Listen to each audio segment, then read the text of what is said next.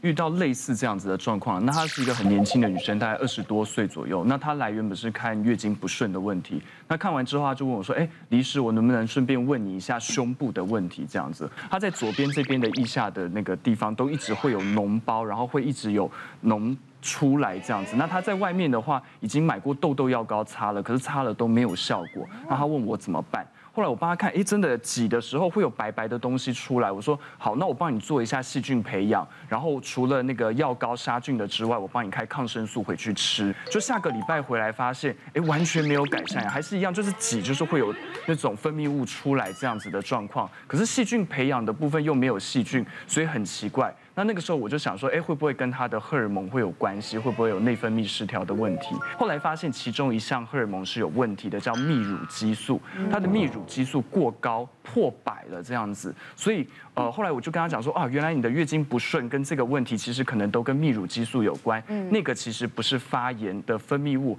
而是有乳汁。因为这种泌乳激素过高，我们必须要怀疑是不是脑部有脑下垂体瘤的问题。我就帮他排了一个脑部的核磁共振，后来在脑下垂体发现真的有一个小的脑下垂体腺瘤，后来还好。因为这个脑下垂体瘤并不大，小于一公分，所以后来神经外科是建议他就是吃药控制。后来在控制的过程中，脑下垂体瘤有变小，然后副乳的部分也就没有再有乳汁的产生。嗯，我之前也有泌乳激素过高，哎，但是对，然后我去检查也是以为脑下垂体有没有什么问题，我去检查之后是没有的。然后他就医生就说那有可能工作压力太大，睡眠不足，其实女生也很容易泌乳激素会过高，就不一定会是脑下垂，是那个。那你怎过高的，因为我们那一阵子胸部胀到你我你我知道你不知道，但是胀到你知道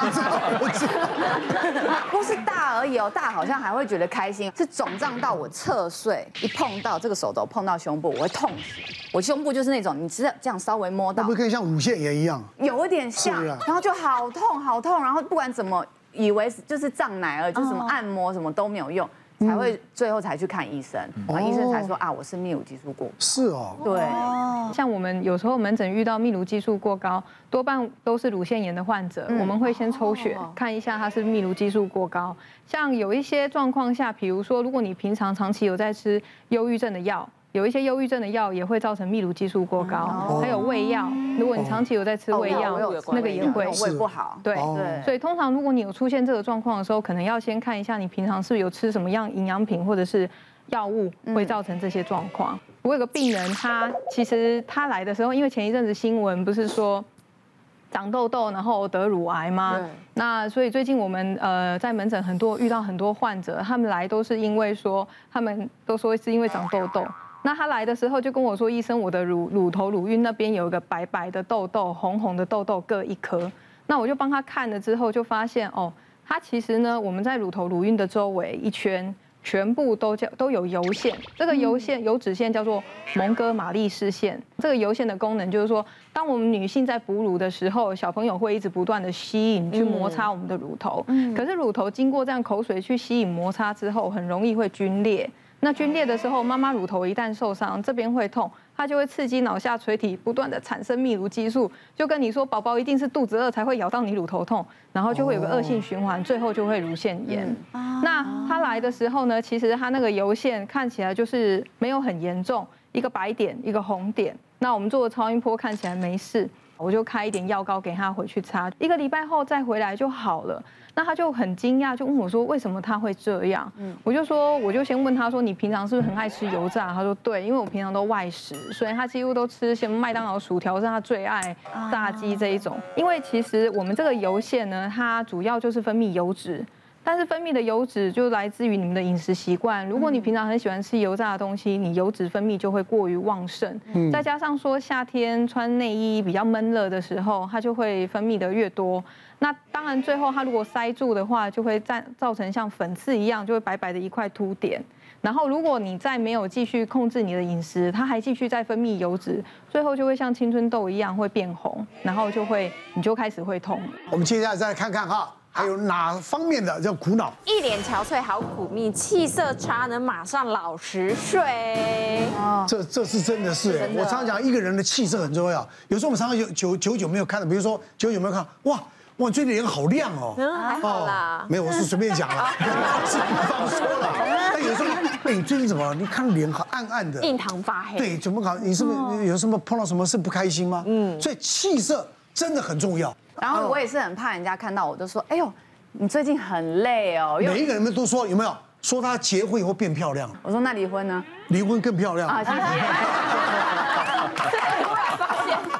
这件事情忘记了，好美好美。但是其实我我必须说哦，就是我觉得妈妈真的很容易一出门的时候就会被人家说，你最近是不是很累？嗯，哇，你看起来很累。其实一天要看起来很累，其实就是说你气色很差的。对呀，对呀，就是一脸疲态。我那时候刚生完的时候啊，我觉得就是应该还没调试到跟宝宝的一个平衡的关系，很多状况，所以我是有压力的。所以每次人家看我都是说，哇，你是不是很累什么的？我就会回去看，我知道我看起来很累，而且那个累哦，除了憔悴以外，我跟你讲，眼袋是再怎么遮再怎么遮，它就是泡泡在那边，遮不住。看这遮不住。然后除了这个以外，你气色还有是你皮肤的状况，你你除了亮不亮？你的皮肤一看哦，远远用眼睛看都看得出出来是粗糙的哦，因为就就整个人就是很不 OK，所以我先第一个先去看，你知道我好跑去看心理医生哦，因为我那时候除了压力很大，我就觉得有很多状况，我整个人就是很不不不好这样，然后心理医生就说你一定要做一些自己开心的事情。然后他就告诉我，你喜欢做什么？我说我喜欢画画，可是画画都要三个小时、五个小时，所以我带小孩哪有那么多时间去画画？而且我喜欢看书，看书坐下来看那个推理小说，一看一定也是要几个小时过去啊，我就没时间看书。然后那个医生就告诉我说，你要练习从琐碎时间里头去做这些你开心的事，你不要觉得你一定要把它做完。所以我就开始学的，比如说哦，我画画，我可能就这样画几笔之后，我小孩子来叫我，我就去去弄他，然后跟他玩一玩。那如果我跟他好，他在睡觉，我有个一个小时或什么三十分钟的时间，我可能再去画画，或者是看看书。我就是变成说我不要急着把这个书看完，我就一直训练自己。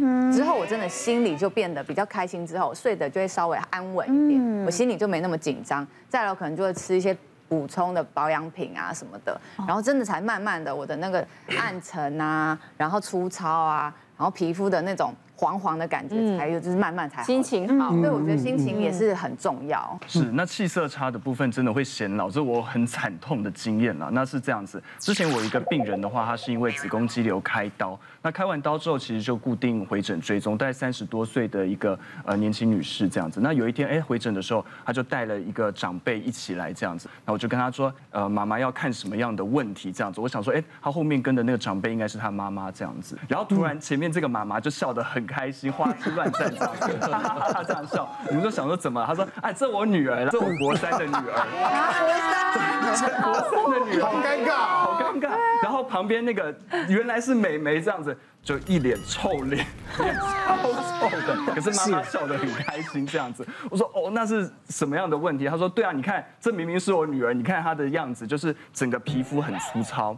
那另外的话就是呃有长一些那种小胡须、小毛发的状况，然后脸上又会有痘痘这样的情形，所以看起来真的不像国三女生，看起来有一点年纪这样子。那穿的可能又比较中性。后来我就说啊，那她应该是荷尔蒙的问题，我们验一下所有的荷尔蒙，看看是不是什么状况。那到了下个礼拜看门诊的时候，是另外一个跟诊的护理师跟诊，那就叫到那个美眉的那个名字，她说，哎某某某小姐，某某某小姐，那美眉就过来，她说。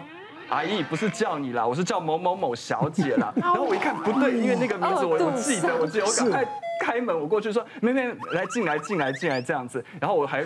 帮忙圆谎这样子，我帮那个护理师圆谎，我说啊，他刚刚讲阿姨是说你妈妈啦，你妈妈今天没有陪你来，你自己来看。你你好人心仁术，你好伟大，你叫李伟大，不叫李伟浩。好不容易那个美眉原本就是很臭很臭的脸，才稍微好一点这样子。那后来抽血发现，哇，她真的是蛮严重的多囊性卵巢的状况，甚至连她的血糖都有一些那种快要变成呃糖尿病这样子的情形，其实蛮严重的。所以后来我们就给他药物去调整荷尔蒙，去改善代谢的部分，这样子调调调，大概过了两年之后，哎，整个状况完全就改善了。他现在皮肤也光滑了，然后看起来也是符合他的年纪的状况。所以这也告诉我们，不能以貌取人，一定要小心一点。